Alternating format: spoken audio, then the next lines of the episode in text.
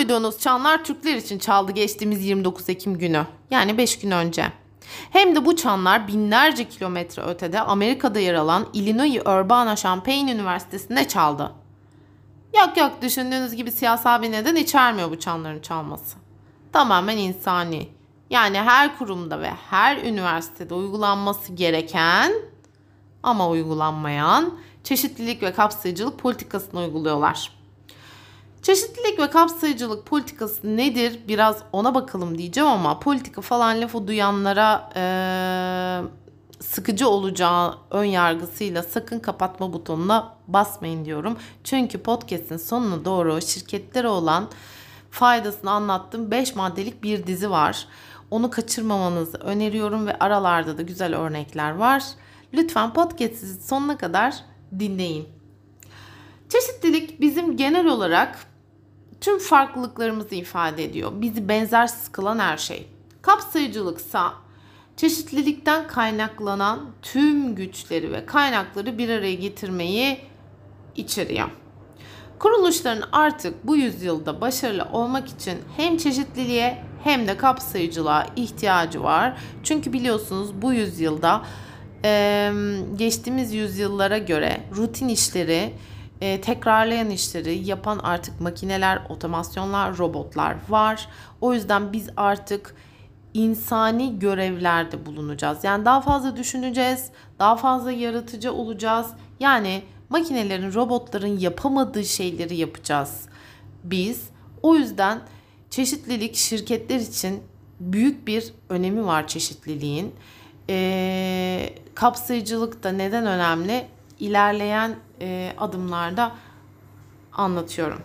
Şimdi üniversiteye dönecek olursak, bu üniversite örneğine dönecek olursak, bu üniversitede ve her üniversitede olduğu gibi birçok milletten öğrenci var burada. 29 Ekim'de Türkler için çok özel bir gün çünkü Cumhuriyet Bayramımız. Ee, size soruyorum eğer binlerce kilometre ötede olsaydınız ve ülkenizin bir marşını okulunuzda duysaydınız ne hissederdiniz? Yani ben kendime göre bu soruyu şöyle cevaplayabilirim. Ee, sanırım çok mutlu olurdum. Kendimi ülkemde gibi hissederdim. Ve bu kadar hassas e, düşündüğü için de e, okuluma e, bağlılığım bir kat daha artardı diye düşünüyorum açıkçası. Orada olduğum için şanslı olduğumu hissederdim. Ee, o gün bu okulda İstiklal Marşı'nın ardından Gençlik Marşı çalındı ve 10. Yıl Marşı çalındı.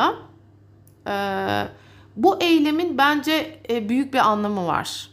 Yani ne kadar Amerika'nın uyguladığı politikalar, siyasetler Türkiye'nin lehine olmasa da bizim e, bu iki ülke arasındaki bağ çok sağlam olmasa da eylemin siyasetler üstü bir eylem olduğunu düşünüyorum. İçinde saygı, hoşgörü ve eşitlik barındıran bir eylem. Ee, bir üniversiteden bunlar beklenmeli zaten. Ee, üniversitenin dini, milleti, rengi, ırkı olmamalı bana göre ve bu örnekte de olmamış. Peki sizce şirketlerin dini, milleti, rengi, ırkı olmalı mı?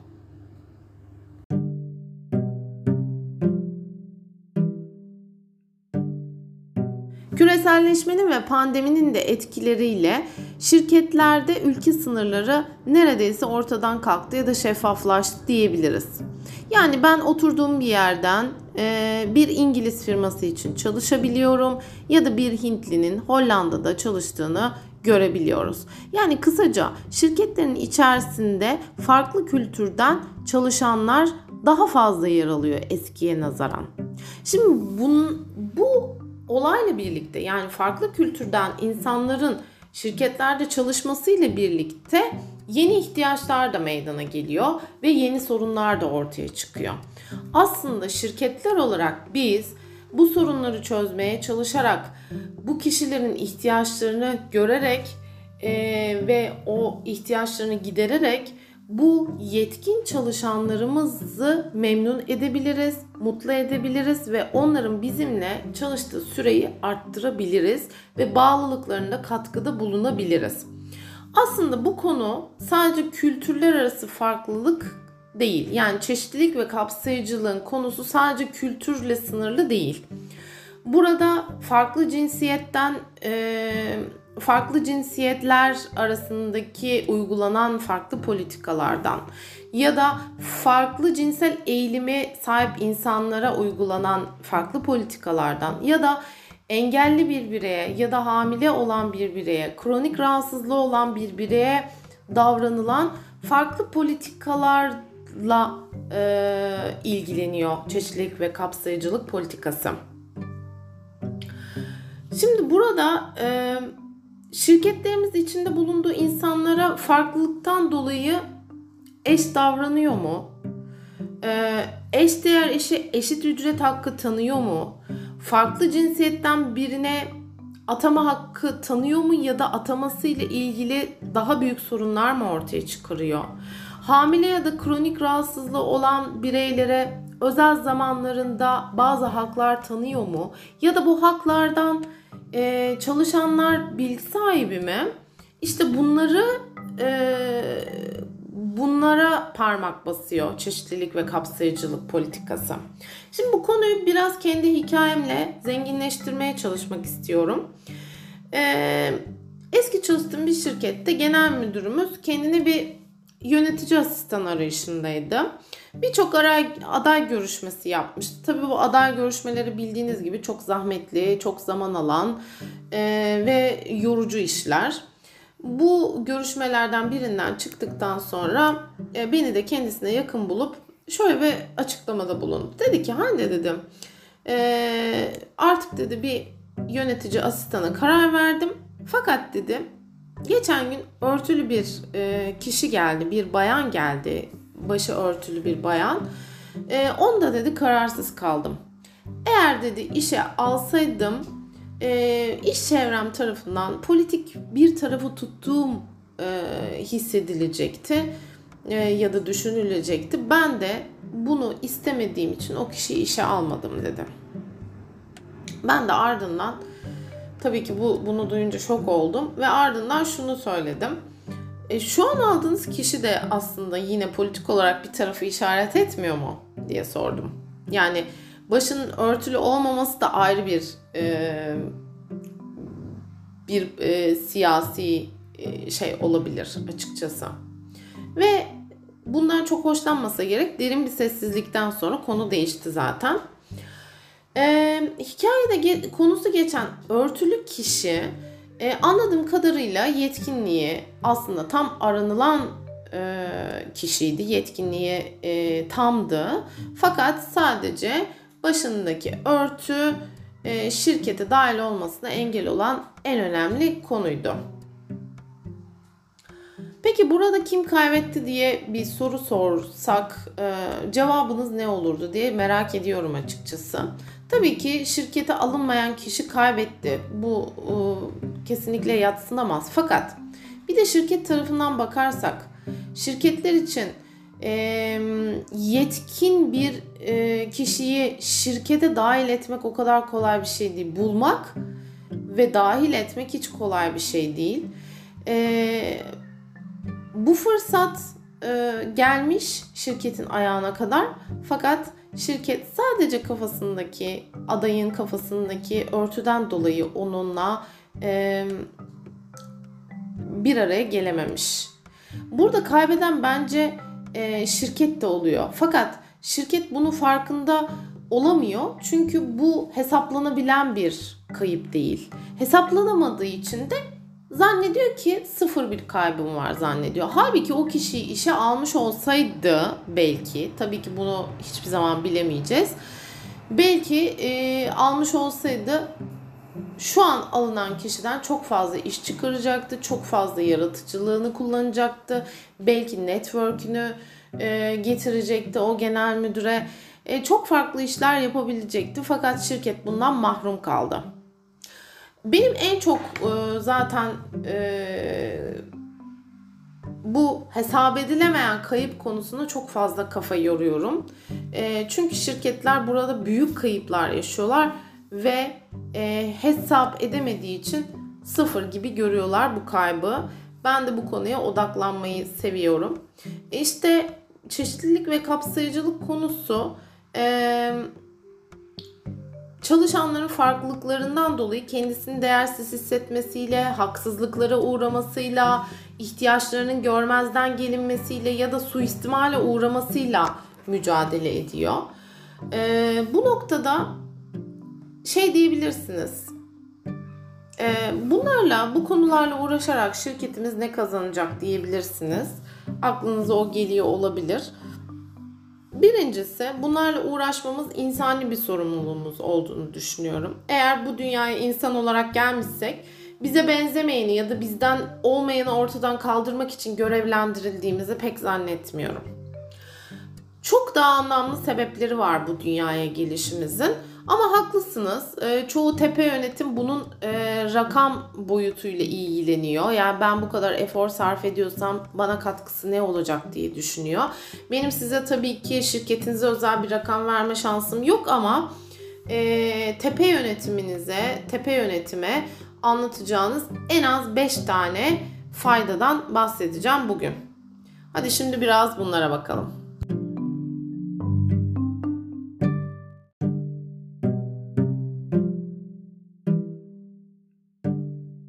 Çeşitlilik ve kapsayıcılık politikasının şirketlere faydalarından birincisi inovasyon yaratması. İnovasyon dediğimiz şey bir konu ya da problem hakkında e, farklı düşünebilme e, ve farklı konular ortaya koyabilme becerisi.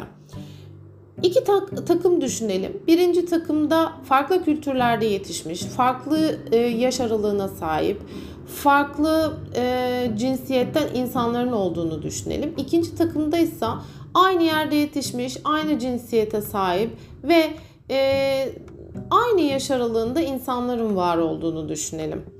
Burada birinci takımın ikinci takıma göre çok daha yaratıcı işler ortaya koyduğunu e, göreceğiz. Çok daha farklı fikirler, e, alışıla gelmemiş, sıradan olmayan farklı işler çıkaracağına şahit olabiliriz. İşte şirketleri ileriye götürmek için böyle e, farklı özelliklere sahip çalışanların bir araya gelmesi e, ve birbirinden beslenmesi gerekiyor.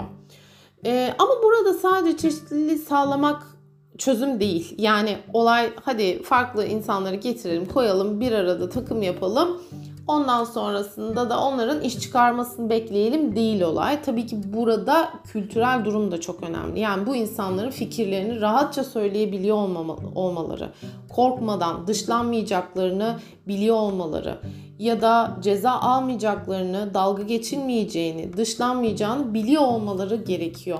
İşte bu kültürü de aynı anda sağlıyor olmamız gerekiyor ki inovasyon gelsin arkasından. Yani inovasyonun yolu hem çeşitliliği sağlamak hem de kapsayıcı bir kültür geliştirmekten geçiyor.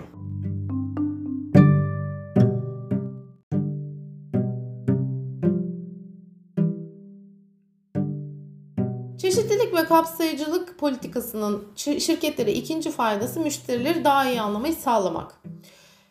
Bir şirkette eğer bu politika uygulanıyor ve tüm çalışanlarına bu kültür yaygınlaşmış, tüm dokularına kadar e, ulaşmış ise çalışanın kendisinden farklı gruptaki bir insanı anlama becerisi, ona saygı duyması, onlara kaliteli hizmet verme konusundaki becerileri gelişiyor. Herhangi bir gruptaki insanı dışarıda bırakmamayı, hassas olabilecekleri konuların farkında olmayı da sağlıyor. Bazı şirketler reklamlarında yaptıkları ırkçı söylemlerden ya da kadınları aşağılayan ifadelerinden dolayı krizlerle karşı karşıya kalabiliyorlar. Mesela bundan birkaç ay öncesinde yerli bir balık üreticisi bir markanın meşhur bir marka hatta e, reklamlarında yayınladığı eril dilden dolayı birçok eleştiri yağmuruna tutulduğunu biliyoruz. O akşam e, bir e, Türk milli maçı vardı ee, ve orada e, çok eril bir dil kullanmıştı ve herkes bunu çok eleştirmişti. İşte burada tepe yönetimin çalışanlara hitabetinden, yöneticinin e, ekip arkadaşlarıyla konuşmasını ve oradaki al, alınacak kararlardan ya da e, kurumsal iletişimin ürettiği reklamlarla hedef kitlesine seslenişine kadar bu politika aslında bizim nasıl düşündüğümüzü, nasıl konuştuğumuzu, nasıl karar aldığımızı da şekillendiren bir politika haline geliyor.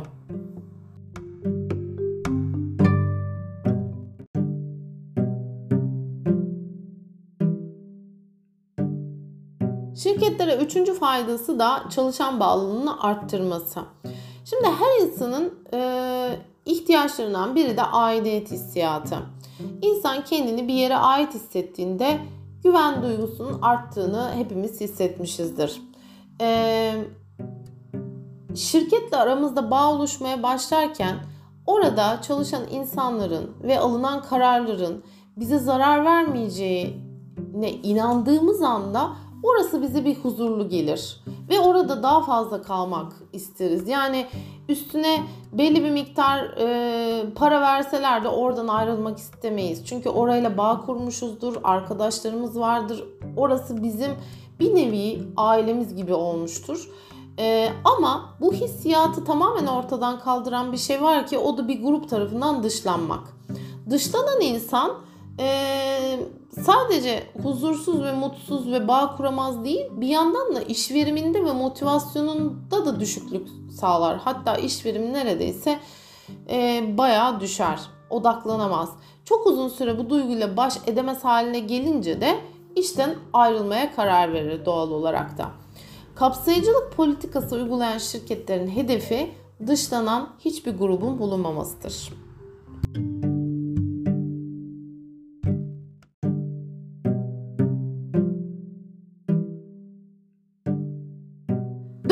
Faydası ise işveren markasını güçlendirmesi.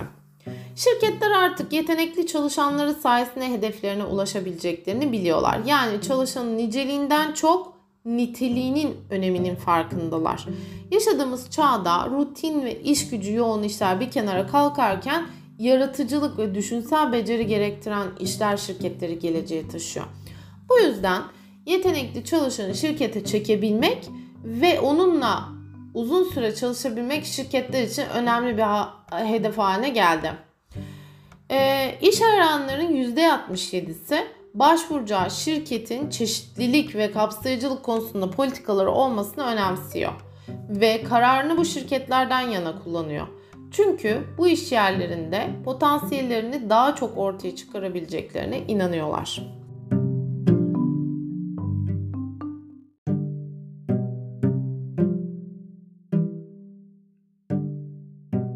Çeşitlilik ve kapsayıcılık politikasının 5. ve şirketler olan son faydası belki birçok faydası var ama şimdilik bahsedeceğim son faydası performansı yükseltmesi.